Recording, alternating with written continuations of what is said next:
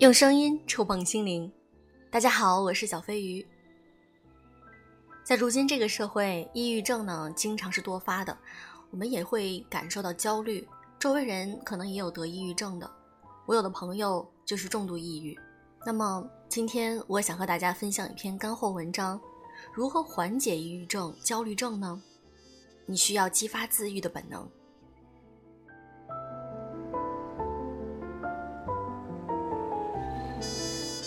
我们都知道爱很重要，但是你并不一定清楚，没有爱，我们根本无法生存下去。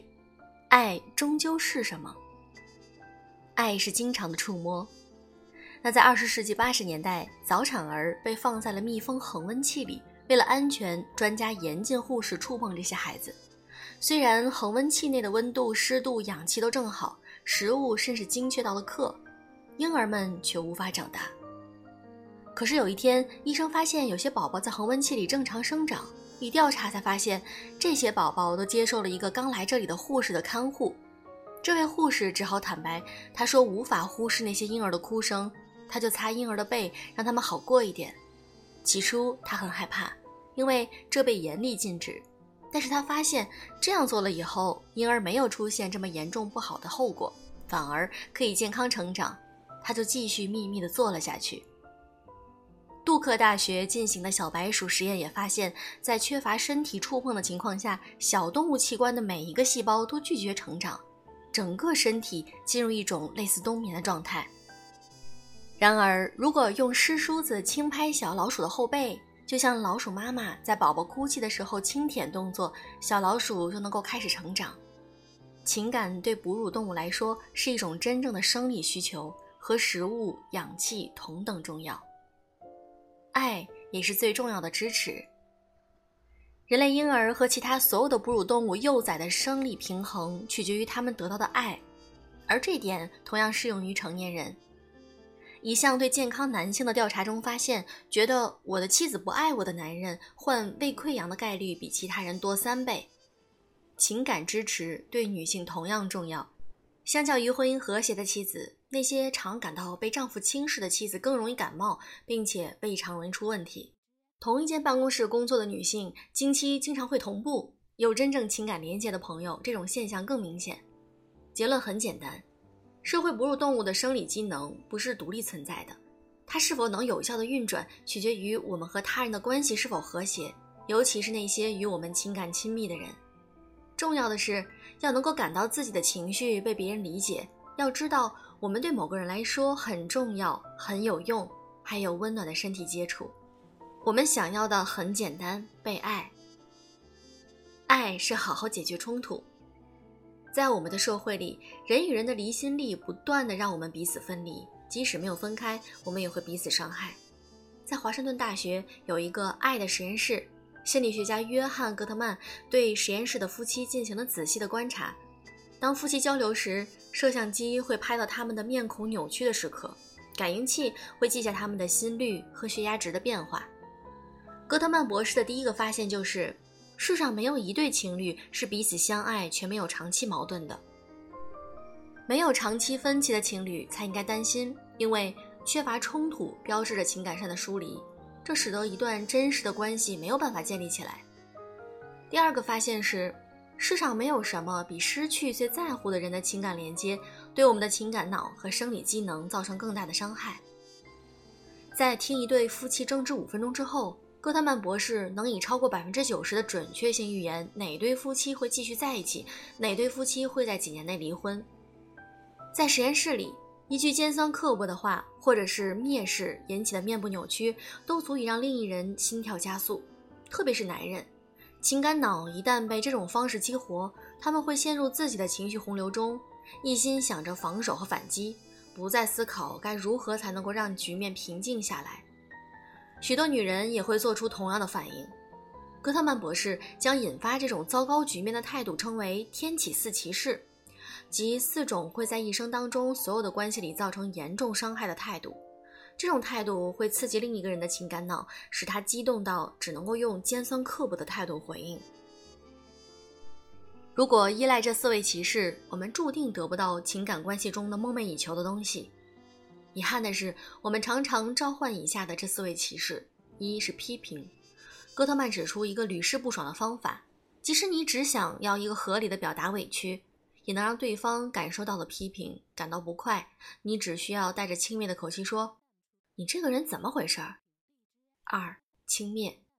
轻蔑对我们的边缘叶脑的平衡能够造成最威胁的伤害，从最轻微的“你这么做不对”到最暴力的“可怜的东西，你真是个傻子”，或者是虽然简单但是很致命的“你真可笑”。三、反击。反击的问题在于，它只能导致两种结果：暴力升级或者深深的伤害对方。反击永远不能让我们把对方拥入怀中，反而让我们越来越远。四、用沉默逃避。逃避通常会让双方抱憾。爱是非暴力情感沟通。爱的实验室让我们了解到，冲突中的人们脑部和心脏的活动，以及他们经常遇到的困难的原因。那么有效沟通的准则是什么？怎样沟通才能够在不疏远对方的情况下表达我们的想法呢？面对冲突的时候，你有三种选择：消极、对抗。当事情太琐碎或者不值得花费太多精力的时候，这种选择效果更好，但是很多情况下只会更糟糕。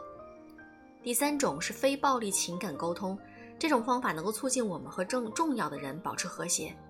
非暴力沟通的第一条准则是用客观陈述事实代替评判。比这份报告不好更具体和客观的表达是，这份报告中缺了三个能够传递信息的观点。第二条准则是将注意力集中于自己的感觉，而不是评判对方。比如，今天是我的生日，你却不记得，你这么做我感到很孤单，就比你从来不在乎我的感受要好得多。解决冲突的六个要点，第一个呢是根源，也是 source， 确定你打交道的这个人呢、啊、就是问题的根源，而且你有办法解决。比如，为了赢得妻子的尊重，不管是否情愿，我都必须直接和他沟通，而且我是唯一这么可以做的人，也是唯一可以改变我们关系的办法。二、时间和地点，确保谈话发生在一个恰当的时间，一个受到保护的私密地点。比较好的方法就是找一个能让我们心平气和聊天的地方，并确保对对方有充足的时间。三、友善。充满敌意的语气是最糟糕的沟通，注定了失败。如果想让对方听你的话，你必须确保他愿意倾听。四、客观行为。把你的描述限制在客观范围内，不要有丝毫含沙射影的道德批判。五、情感。描述完事实以后，你要说出这对你的情感有什么影响，而且避免让自己生气。生气是一种指向他人的情感，而不是一种对内心受到伤害的表达，很可能引发防御行为。六、需求。一旦表达了自己的真实情感之后，你可能就会停下来。但是更有效的方法是说出你没有实现的期待，比如，你对我很重要，我需要感觉和你有联系。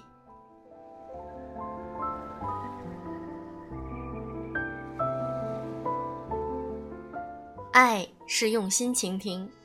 上面讲的是主动沟通，而沟通的另一面同样重要，却常常被我们忽视，那就是用心倾听。你可以通过对方问对方一些问题来保证更好的聆听。有一个口诀叫做给心脏洗个澡。这个 B 就是 Bath， 代表的是背景 background， 问发生了什么。要找到问题的根源，你必须要问这个问题，并且既不要打断对方，又要让对方在两分钟之内说出清楚，否则他可能会迷失在细节中。A 代表的是影响 effect， 问这件事让你感觉怎么样？你会惊讶于这个问题中获得的答案。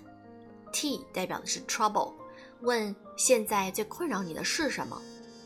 这个问题能够帮助痛苦的人集中精力。嗯，想清楚什么是让他最痛苦的，否则大脑会被负面情绪淹没击垮。H 代表的是处理 handle， 问你最需要什么来处理这个问题。这会让人思考周围能够帮助他们解决问题的资源，从而意识到自己能够解决问题，这会有很大的帮助。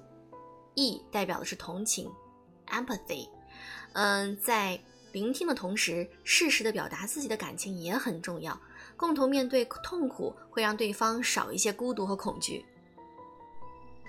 掌握沟通的方法从来不会在一天内速成，但是不断的提升沟通水平是人生最重要的事情，也是爱的必修课。我们想要的很简单，就是被爱，这是和氧气、水一样必不可少的生理需求。好好的活下去，要感受到自己的情绪被人理解。要知道，我们对某些人来说很重要。几乎所有的后天形成了心理问题，以及某些生理疾病，都是源于爱的匮乏。你会爱吗？那我们就从这四个方面开始吧。温暖的身体接触，良好的表达，解决冲突的非暴力沟通准则和用心倾听。那今天我这一期干货文章，你有没有了解到如何能够缓解自己的焦虑或者是抑郁的情况呢？